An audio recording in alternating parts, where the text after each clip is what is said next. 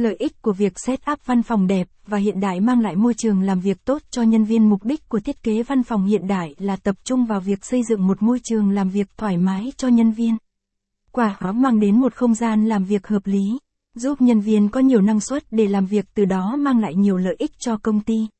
Xây dựng được hình ảnh thương hiệu cung cấp một không gian làm việc chuyên nghiệp, có tính thẩm mỹ là cách gây ấn tượng với khách hàng tốt hơn 1.000 lần so với truyền thông. Hình ảnh doanh nghiệp có thiết kế đẹp về mặt không gian, bố cục khoa học sẽ nhận được nhiều thiện cảm từ khách hàng khi đến giao dịch và hợp tác. Tạo không gian làm việc năng động và linh hoạt được thiết kế theo xu hướng mới. Văn phòng hiện đại có khả năng cung cấp không gian làm việc linh hoạt giữa các địa điểm. Các phòng ban sẽ mang tính cố định như văn phòng truyền thống.